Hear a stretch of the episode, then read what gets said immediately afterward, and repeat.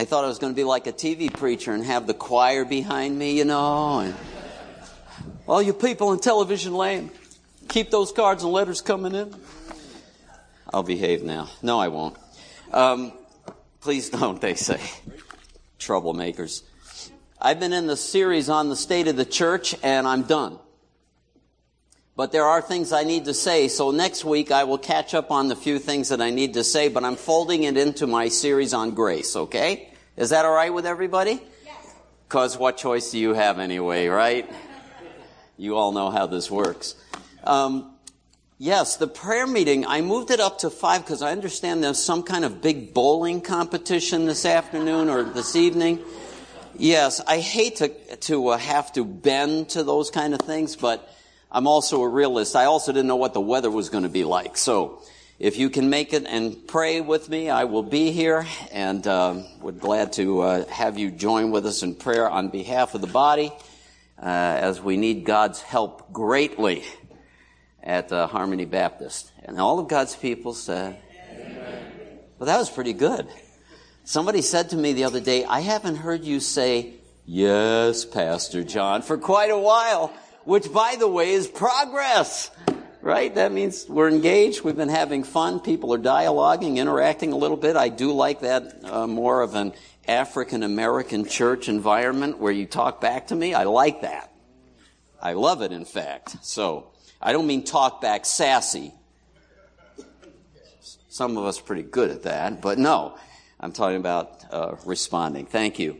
So we will get back to the state of the church. I don't know about you this morning. Literally, I don't know about you this morning. But um, while we were worshiping, I was having a bit of a moment there. Glorious. My eyes have seen the glory of the Lord. None but his loved ones know that. And uh, I'm like, isn't it astounding that a holy God would allow us to look upon him at all. And if that doesn't, well, as my old worship leader said, if that doesn't, you know, light your fire, your wood is wet. and uh, need to do a little work. Anyway, today, if you would, I'm going to ask you to turn in the Word of God. Uh, if you don't have a Bible with you, there is one in the seat in front of you. And uh, easy to get to. If you're new at this, I'm going to give you the page number, page 1156, 1156. It's 1 Corinthians chapter 3, and um, you can put the screen up. Thank you, bro. And uh, this is 1 Corinthians chapter 3, passage with the theme that I want to talk about today. And it fits in with what we were just saying about what we were speaking in worship. Looking at the grace of God. Look behind the empty tomb. Uh, look at the one who has rescued us. Uh, uh, that song, that's a new song.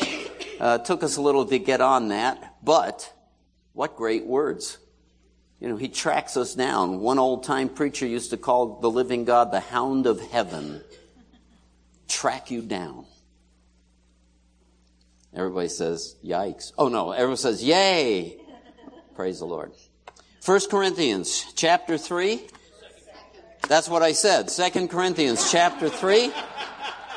You are on the ball. I'm so proud of you all. I did that on purpose. I'm fibbing. Anyway, could we stand if we're, if you're not impaired in some way? Feel free to stand. If you need to sit, that's okay. Chapter 3 of Second Corinthians, page 1156. Go down to the bottom of the page, verse 12. Starting there. Therefore, having such a hope, we use great boldness in our speech and are not like Moses, who used to put a veil over his face so that the sons of Israel would not look intently at the end of what was fading away. But their minds were hardened. For until this very day, at the reading of the Old Covenant, the same veil remains unlifted because it is removed in Christ. But to this day, whenever Moses is read, a veil lies over their heart. But whenever a person turns to the Lord, the veil is taken away. Now the, the Lord is the Spirit, and where the Spirit of the Lord is, there is liberty. But we all with unveiled face, beholding as in a mirror the glory of the Lord, are being transformed into the same image from glory to glory just as from the Lord the Spirit. While we're standing, let's pray together. Lord, we want to thank you for this amazing grace.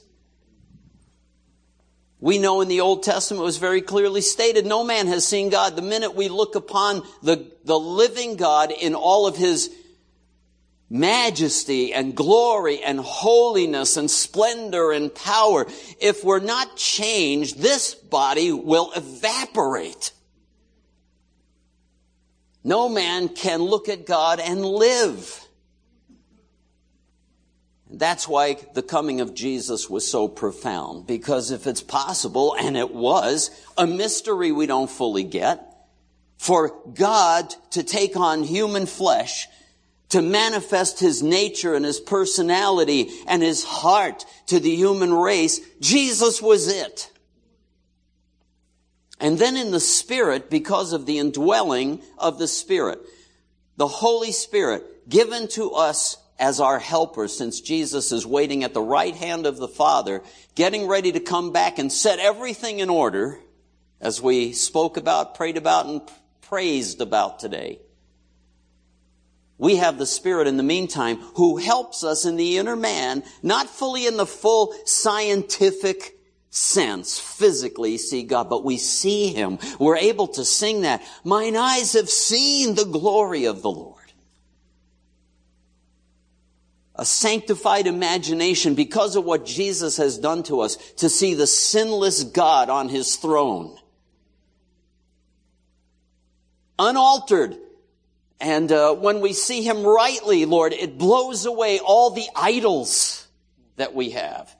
It corrects all the stupid views we have about you.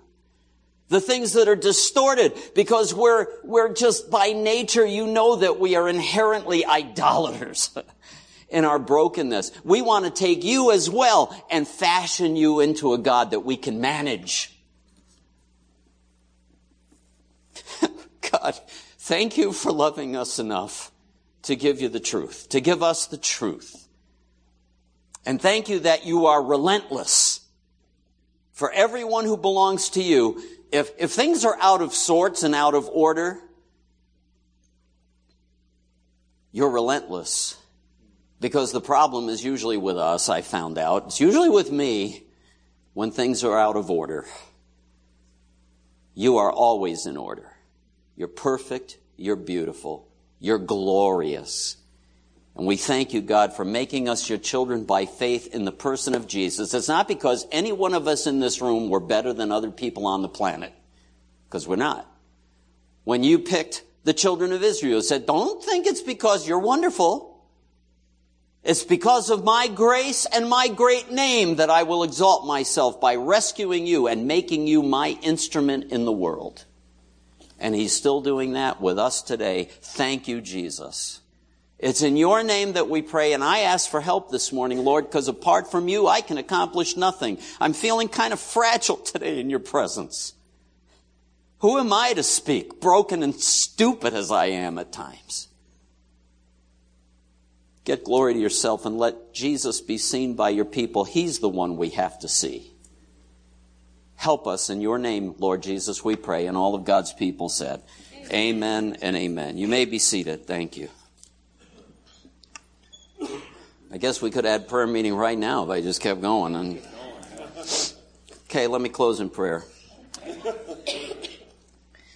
So a few years ago, actually it's been a long time ago, I was pastoring in Tucson. That was when? 76 and on we had a conser- we were in a CB church and we had a conservative Baptist missionary in the land of Belize. I know some of you have been on a mission trip there once way back. There's this interesting place. I'm going to put this uh, picture up called Altun Ha. Altun Ha. Anybody want to guess what that is? It's a Mayan pyramid, right? Mayan pyramid. It's out in the jungle. You got to get out in the bush a little bit. It's up near kind of dead cent between the ocean and Guatemala and uh, kind of fascinating thing. We got to go there uh, on a little break time with the missionaries and had some fun seeing this. And I climbed up that thing. Doesn't look too big in this picture, but let me tell you, you start climbing, you know, the steps are not little teeny steps. They're, they're handicap inaccessible type steps. They're big, and you go up there. And um, I'm not a real fearful person in ter- well, I am in some ways. I don't want to tell you what my fears are, or you're all trying to torment me. You'll find out what we know how to get him. Uh, heights normally is not one of those things. I mean, I fly, I like watching all the stuff down there, and it, it just doesn't bother me. I caught up to the top. See that flat face? That's where the victims get over the side. So I walked up and I said, Oh, I want to see this. And when I looked, something, the only thing I can describe it was like dread came on me. I don't have this reaction. I had to literally lay down flat and crawl to the edge to look over. It was a very interesting experience. I've had things like that occasionally. I have shared before, seeing the, the Grand Canyon one time, feeling emotionally overwhelmed. There are times in our lives that we see or hear or experience something that resonates and sticks with us and has an impact, right? And that's kind of what I want to talk about a little bit today. So there's a story that we kind of had alluded to in this opening passage of scripture. And uh, you notice that my title is Beholding Grace. You know, uh, you can use that word two ways. It can be grace that helps me behold, or it can be looking at grace ourselves. And that's really where I'm aiming, is that we take the energy to behold the grace of God. No better place to see it than in the face of Jesus himself. But there's this story in the Old Testament. Everybody, you've been reading the, how many of you haven't quit? Look at that. All right. I had people, uh, I, I, get regularly some feedback about how um, reading through the scripture is having a great impact. Is it, is it working for you? Yeah. It's like really cool because it's like God's word and like, it's really cool. What can I say? And you read it and the Holy Spirit talks to you and illumines your mind and you start to get stuff maybe that you didn't get before. Oh, thank you, sister. Did everybody hear what she said? Uh, no, they didn't. Okay, what she's, can I get a mic here? No. Um, what she said was, it reminds us that they act exactly like we do, or we act exactly like they do. And I said last week, did you hear me say that? Are you, are you playing back to me? Because I said that, right? People say, can you believe those people in the Old Testament? And I go, I sure can. Because we're exactly like them, right? Oh no, we would never do, oh, oh, oh, oh. You need, you need to get in a prayer closet and say, Holy Spirit, show me how I'm just like them. Because we are at times. So in the Old Testament, remember this great thing. Moses had this remarkable privilege of talking to God. The Bible says, Yes, Lord? Your servant's listening. Anyway, of, um, of speaking to God face to face. Remember that? And he would rebuke people who got on Moses' case because he'd say, how come you didn't have enough sense not to criticize my servant, whom I speak to face to face. Hmm. Well, it doesn't mean literally that he could see God in all his uh, non, you know, uh, um, what's the word I'm looking for? It has to be derived. It can't be, he'd have to be dead. But he was so close to the glory of God and hearing God speak to him from between the cherubim over the Ark of the Covenant that when he was finished talking to God in the temple, or when he came down from the mountain at the beginning, when he had the, the, the, um, the yeah, what are those things there? Yeah, the tablets with the covenant law, that his face was shining. Literally. Well, really, did that really happen? Did, does anybody remember when Jesus was on the Mount of Transfiguration? What happened? Same thing that kind of glory manifest. And so when Moses came down, his face would be glowing. And the scripture says all the people were freaking out. I mean, it is kind of different, right? You ever see anybody going, woo, you know, what I mean, this is before sci-fi movies, you know what I mean? So they're having a reaction. So here's what the Bible says. It came about when Moses was coming down from Mount Sinai. The two tablets of testimony were in his hand. He was coming down from the mountain. Moses did not know that the skin of his face shone because of his speaking with him. So, when Aaron and all the sons of Israel saw Moses, behold, the skin of his face shone, they were what? Afraid to come near him. When he would go into the tabernacle, it started to become a habit. He would come out, he'd be glowing. So what he started to do was put a veil over his face. Not, so they're not freaked out, first of all. And the second reason Paul reveals, and we read it earlier, is that they wouldn't see this fading away glory that they wouldn't start getting like we all do, used to it all. Like it's not a big deal, you know. It'll, it'll, oh, don't worry about that. It'll fade away in a few minutes. As if there was nothing going on there. Of course there was. He is meeting with God. So they were afraid to come near him. So they would cover him, or they could have covered their own eyes, in order to cope with this kind of agitating experience that something unearthly was connecting with us, and I'm not sure I want to be near that. If you read the Old Testament, you find when the law was given and God at one point invites the elders of Israel to go up the mountain and eat a meal in front of him, the people were scared to death. No, no, no, you go talk to God. If we get up there, we might get fried. And you know what? In a technical sense, they were right. The whole point is that God is wooing people, wooing His people to trust Him by faith, that He actually wants to bring you inside the veil. But we're nervous because we're opposite. We know one man, we know of one man in particular who hung around whenever this happened to Moses. Anybody know his name? Joshua. Somebody said it. Joshua, whenever Moses would go into the temp- tabernacle, Joshua would hang out. He was like on the edge of his seat. He wanted to know. I want to get as much of that. What, what you, what's going on in there, Moses? Tell me, tell me, tell me. He had the privilege of being discipled by Moses, right? And because he was not afraid of that glory being manifested, Joshua ends up a transformed man and ends up leading Israel into the promised land. He and one other brother, the only two that kept their heads on straight, after they toured the promised land. Remember that? The, the, the spies all rebelled. Joshua and Caleb said, Oh, come on. Would you stop looking at man? Look at the God who's rescued us. Let's go in here and kick butt, man. We're going to win. No, they're giants. They'll step on us. Whatever. Change has been the theme of our year, right? It's going to be the theme of 2018.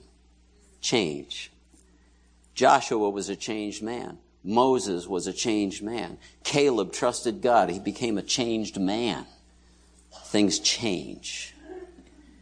So Paul quotes this story in the passage that we're looking at. And he explains a little bit about the veil and all of that, and he uses it as an analogy, if you will. And he's talking about the children of Israel in mass who have hardened their hearts. They rejected their Messiah and all that. And so whenever the covenant of the Old Testament is read, they don't see that this is all about Jesus. Remember Jesus said, read the scripture. Check out the law, the prophets, and the writings. Everything there is about me, he said. It's talking about me. And they miss it. But when a person turns to the Lord, okay, I repent. I want to see things your way. The veil is taken away and they can see the glory of God in Christ Jesus. And that's what happened to you if you got born again. Somewhere along the line, you may not have described it the way I just did, but that's what happened. Somewhere along the line, the veil was taken away and you said, I need that Savior in my life. So Paul quotes this in 2 Corinthians. Let me put a passage of scripture up. Hey, it's up already. Whenever a man turns to the Lord, the veil is taken away. Now the Lord is the Spirit. Where the Spirit of the Lord is, there is liberty. But we all, with unveiled face, beholding as in a mirror the glory of the Lord, are being transformed into the same image from glory to glory, just as from the Lord, the Spirit. This is my main verse right here. We are being transformed it's real quiet in here. Everybody here? You know what the word for transformed is? Changed. That's cheating. No, the Greek word, metamorphosis. Everybody knows what metamorphosis is, right? The little wormy thingy, caterpillary, icky thing, and it wraps up, and next thing, oh, comes a lovely butterfly, and everybody loves butterflies. Not too big on worms and caterpillars, but right? Transform. It's that metamorphosis. We are being metamorphosed from glory to glory to glory.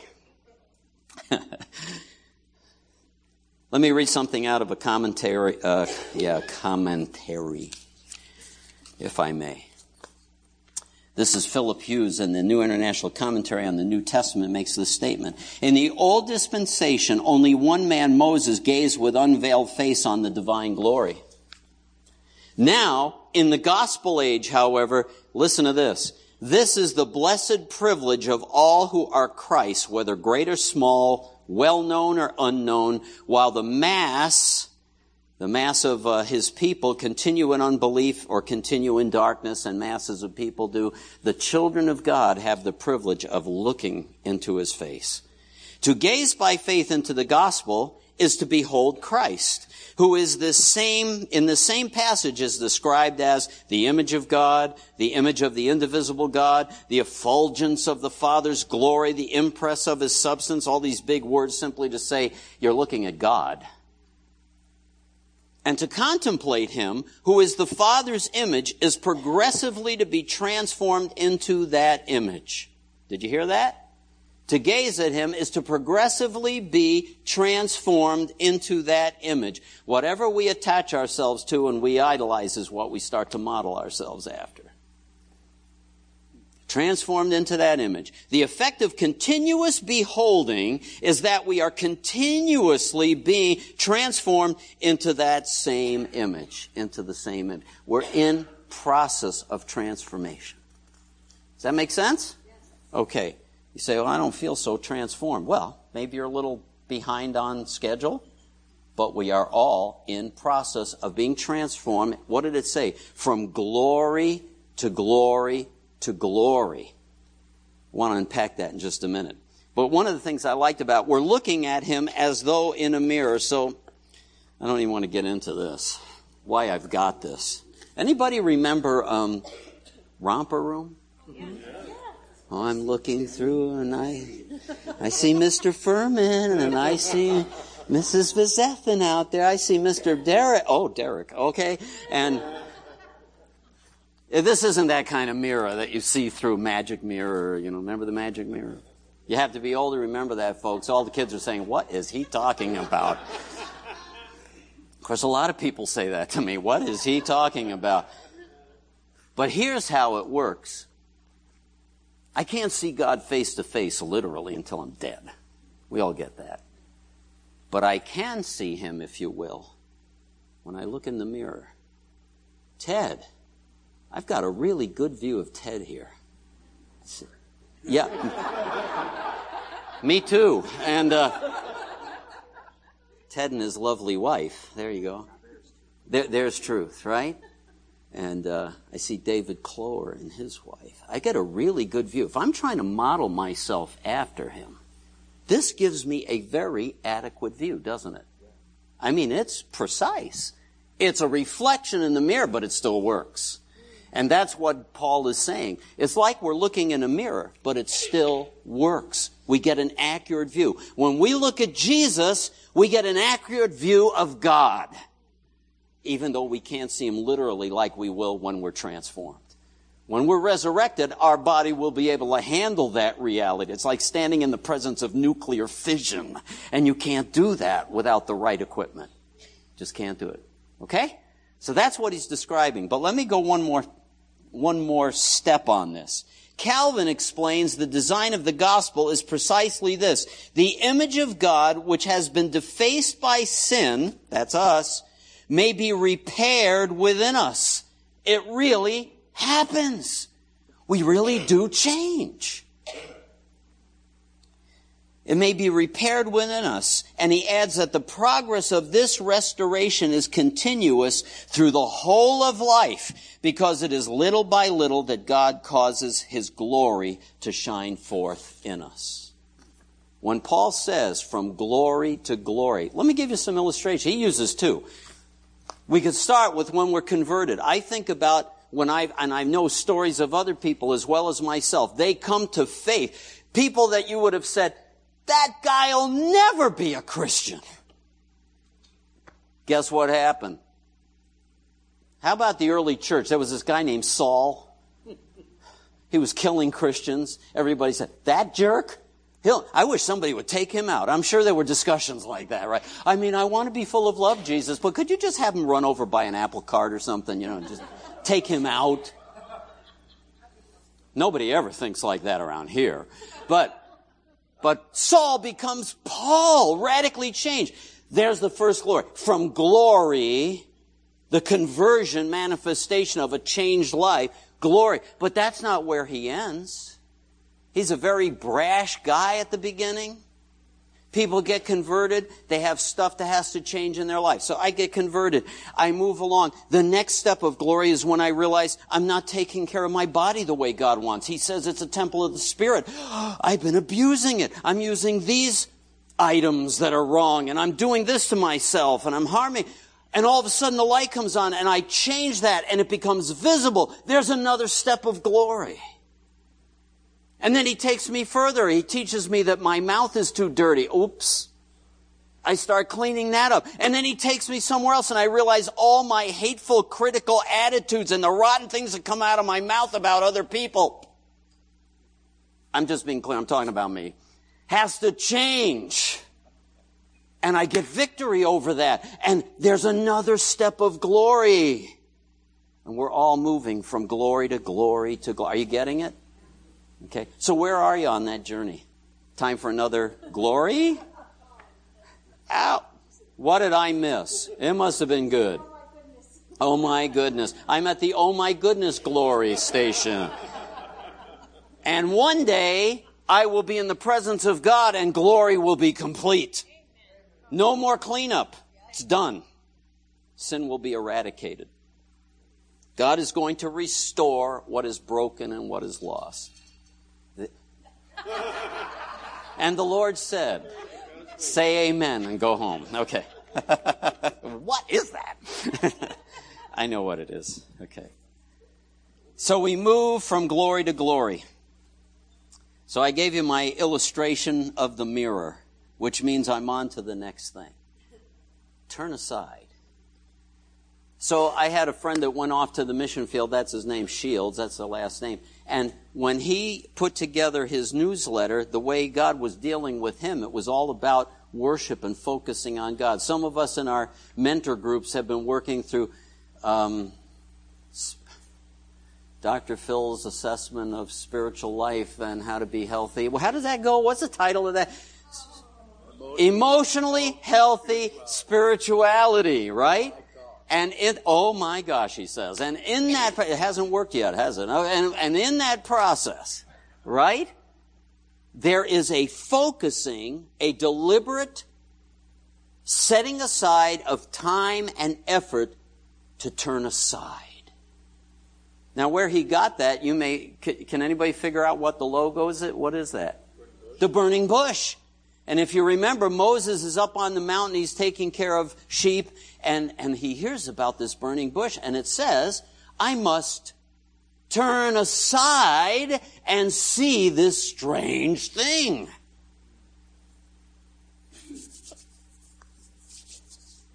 We need to turn aside for, for a lot of uh, things about God sometimes are strange. I must turn aside and see this. And as soon as he turns aside, you know the story. Moses. You saw the Ten Commandments, right? Moses. I love the way God's voice sounded. I don't know how they got that, but it was great. Moses.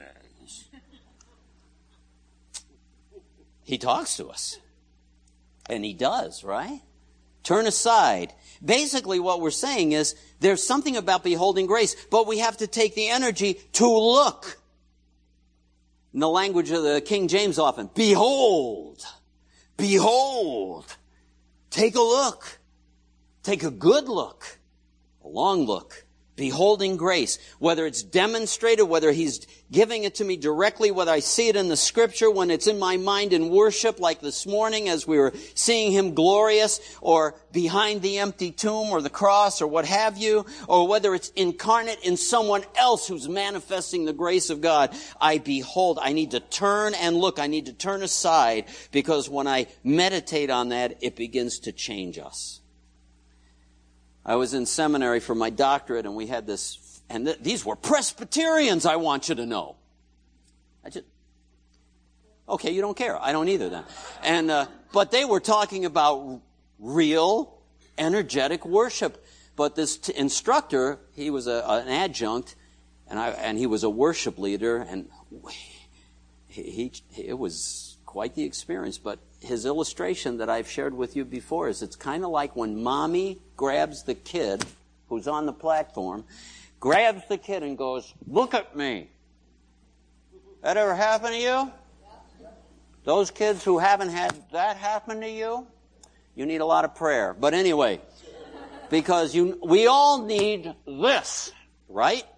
Look at me. And his whole point in that class was that's what worship is about. It's an ask. Turn aside. Come here, you. Look at me. Did I offend you already?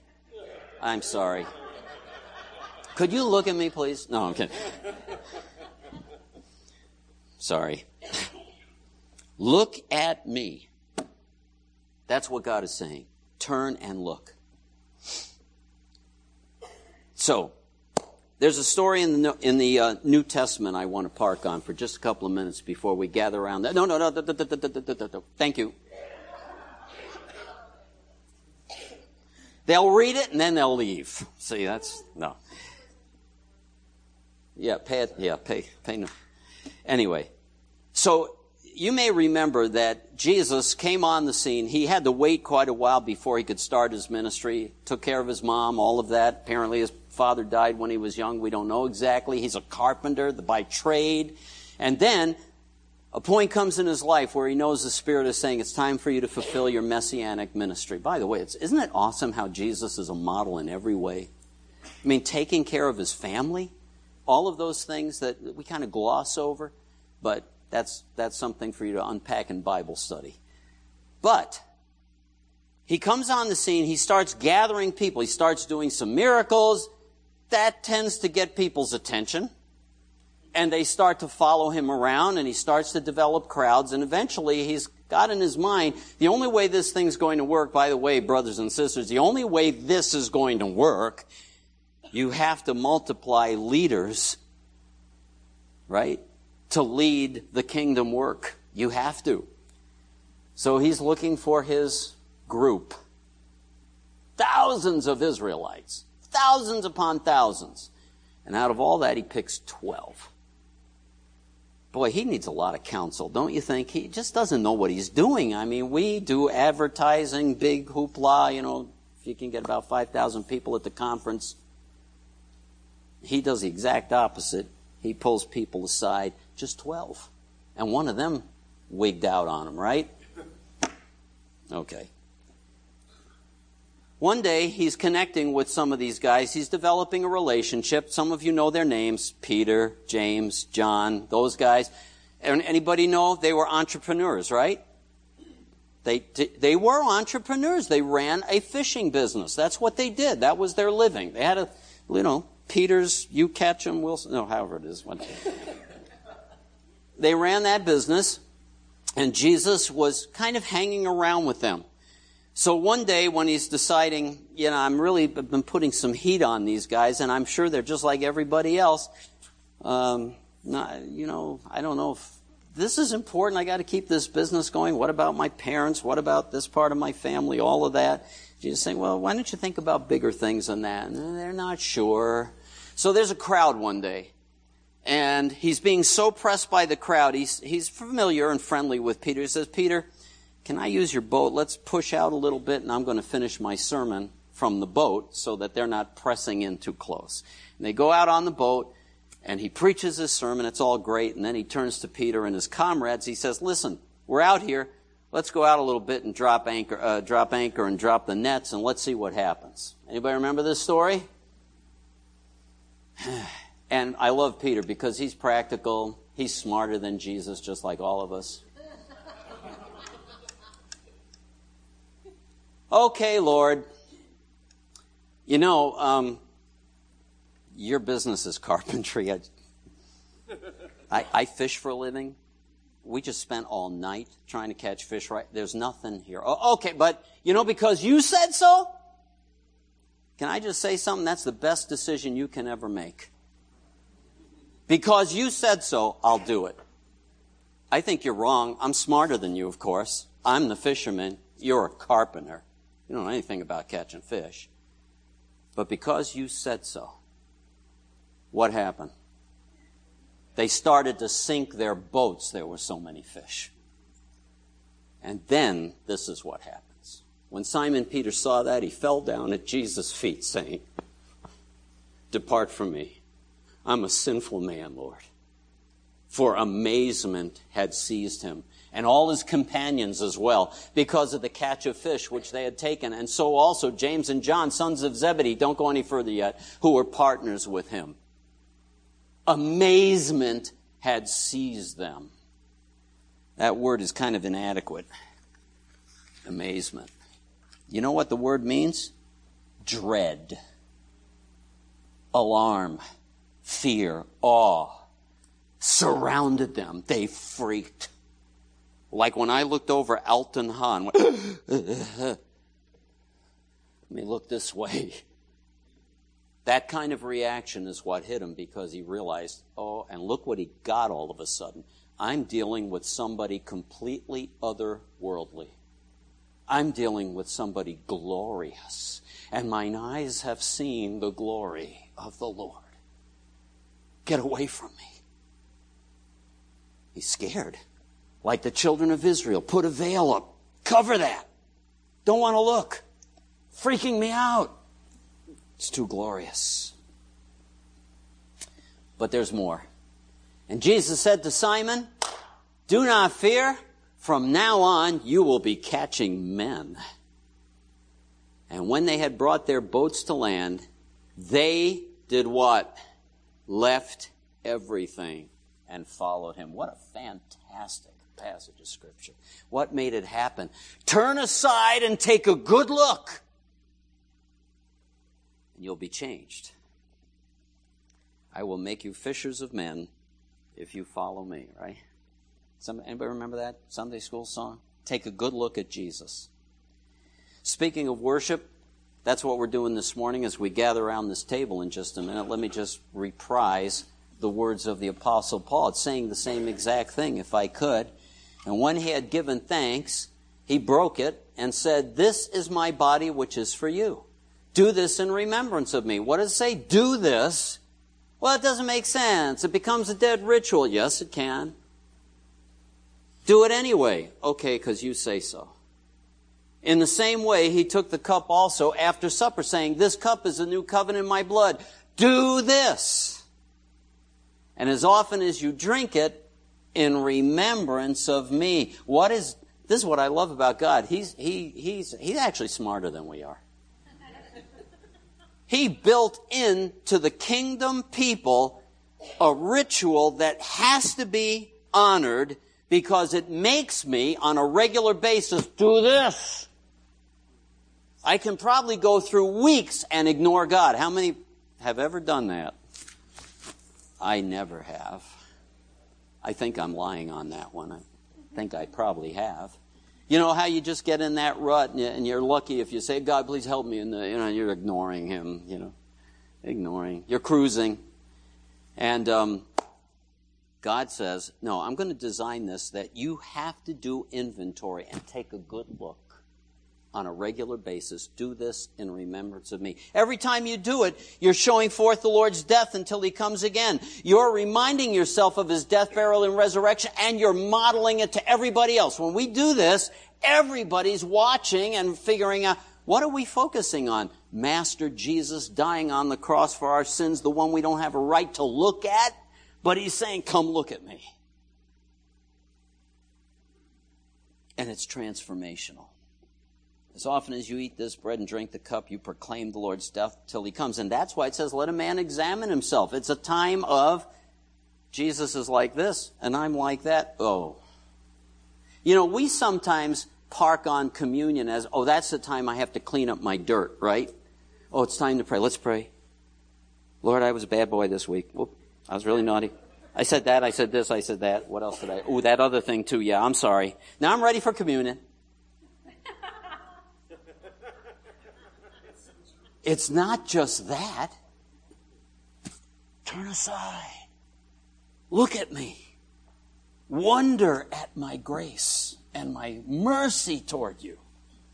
Be impacted. Be transformed. It's not just a matter of cleaning up. Yes, that matters. It's very clear. It's kind of like uh, the genie in uh, Aladdin. Made you look at the end, you know. Look. It's aspirational as well as cleansing. We all need help, right? We all need to change. If I think I've arrived, I am so deceived, I'm pretty much useless to God. Did you know that? If I think I've arrived, I'm useless to God. I'm unteachable at that point. I know I'm going from glory to glory to glory. I've had numerous glory episodes since I've been at Harmony, even. I know you can't tell much, but there is some. I'm still in process on my journey home. I came across this fantastic, I was cleaning out some uh, files. When you find things that are so antique, they're, you know, doesn't even communicate in the same language we use anymore. It's like, throw that away. So, yeah, sometimes I get ruthless and I throw two things away. Sorry, that was a little joke. You all should clean up once in a while. Anyway, Here's a great, um, great, uh, great prayer that I found. You ready? Dear Lord, so far today, I've done all right. I haven't gossiped. I haven't lost my temper. I haven't been greedy, grumpy, nasty, selfish. I haven't even been overindulgent. I'm very thankful for that. But in a few minutes, Lord, I'm going to get out of bed.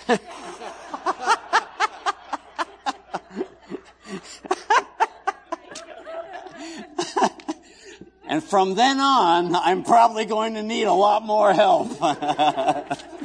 and all of God's people said, Who has more fun than people? My wife always says. God's for us, isn't He? Turn aside. Behold His grace. When we come to the table, let your imagination run a little bit. Think about what He's done for you. Think about who He is and who we are. One question rapidly quick because we have to have communion.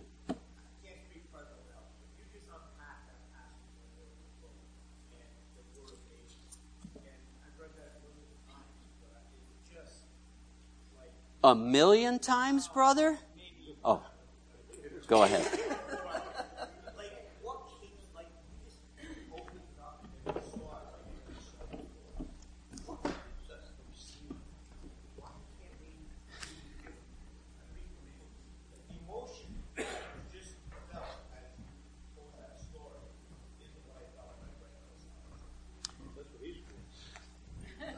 Thank you, brother. Actually, what he just said is true. There's two sides to it. One is we all need the Holy Spirit's help.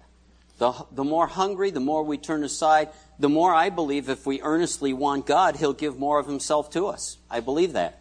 So there is a dimension of seeking, turning aside, the effort of turning aside. Uh, so that, and, and then don't be on your own case because you don't see certain things until another time. That's up to you and God and the Holy Spirit. If you're walking in obedience as best as you know how, you should be enjoying yourself. Right? If you're obeying God. The other side of it is God never, and this is, I don't know that Harmony's DNA has ever been tweaked enough. We need some genetic engineering here. The gathering of the saints, God takes so seriously, and his people don't. And God puts servants, I'm just one, in to speak that kind of life into our lives, and we miss the opportunities because we think something else matters or whatever. I'm just telling you what I feel. Uh, it's been an area that has, you know, weighed on me for four and a half years. So we have to take that home, pray on it, turn aside, see what the Holy Spirit says to us.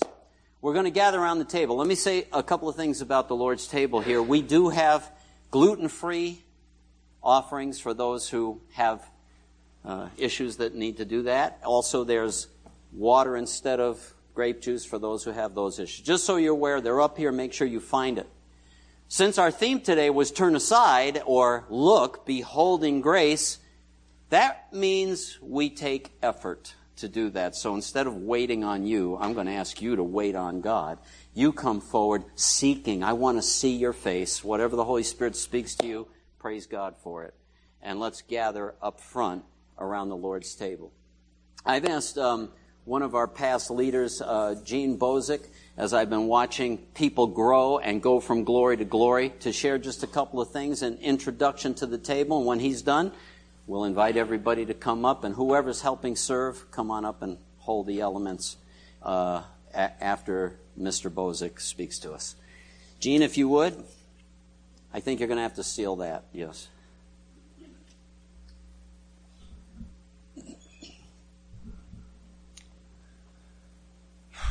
Um, I, I, hope I, I've been on a journey for the bike, especially a, uh, at times a very intense journey the last five years. Um, I didn't plan it this way. I'm sorry. um,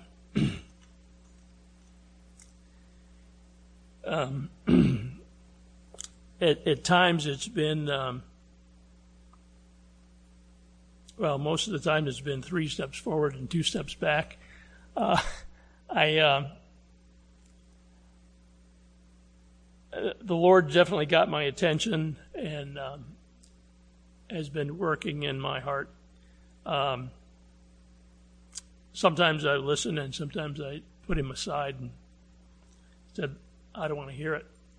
Um, but I, I just I, I, think the thing if if I could sum it up the most, it, the best way to sum it up would be um, this this right now that we're going to do. Um, I, have been in the church for a while, and I I don't know how many communions I've sat through. Um, but it says, "This do in remembrance of me." Um, there's been times when I've sat there and I've just taken a cracker and a grape juice. I'm sure you have too. Um, and it's been a ritual. Uh, but now it's more a sense of awe and wonder at uh, what Jesus has done for me. And uh, all those sang- songs we sang this morning especially that reckless one about how Jesus goes after us. And uh, Pastor mentioned, uh, I don't know who it was, but some guy called uh, uh, the Lord the Hound of Heaven, and that sense of he doesn't let his children just run, go off and, and continue to be off on a, on a tangent. He draws them back. And um, it. Um, it's a painful but a wonderful journey. Um, sometimes it's um, me telling God, get away from me, I don't want to hear it. But often it's like, all right, Lord, whatever you say, I love you, I want to trust you and walk with you. Um, so as you come, as we come for the Lord's Supper or communion, um, remember what Jesus did. He was um, God the Son from eternity past, took on human flesh so that he become one of us. And his payment for sin um, and our being in Christ has set us free. Um, and we have real freedom because we know the Lord Jesus Christ and that's that's the biggest thing is like it's just a sense of awe and wonder about who God is and who, what Jesus did for me and what he did for you. That's it. Prepare for communion, those who are going to hold the uh, elements for us. Um, let's stand together and give God glory and praise. Let me ask you to, when you come, take the bread immediately. This is his body given for you. Take it immediately. Take the cup, and if you can, bring it back to your seat. If you need help, we'll help you. Uh, so that we can partake of the cup together. I love to toast our king. There is a king, and his kingdom is coming. And uh, so we, we always say to the king and to his kingdom. God, my Father, in Jesus' name today, we have a few minutes to turn aside and let you speak into our lives. Remind us of where you brought us from. Remind us of the first step of glory that we experienced when our eyes were opened and we became a child of God. Remind us of the next major move forward when something became stark raving reality and I started to obey it. All of those things speak to your wonder and your glory, working in us, changing us from glory to glory to glory. Your grace has not been sent to us in vain. You're changing us. Help us. Transform us. Let this be a year of change, not only for us individually, but for us as an assembly. We look to you, Lord Jesus. We give you praise for rescuing us as we handle these physical reminders of your body abused for us, put to death, and the blood that was shed to purge us from our sins. Fill us with gratitude. Help our minds to turn aside and to behold grace. We'll thank you for helping us in the great name of Jesus. Amen.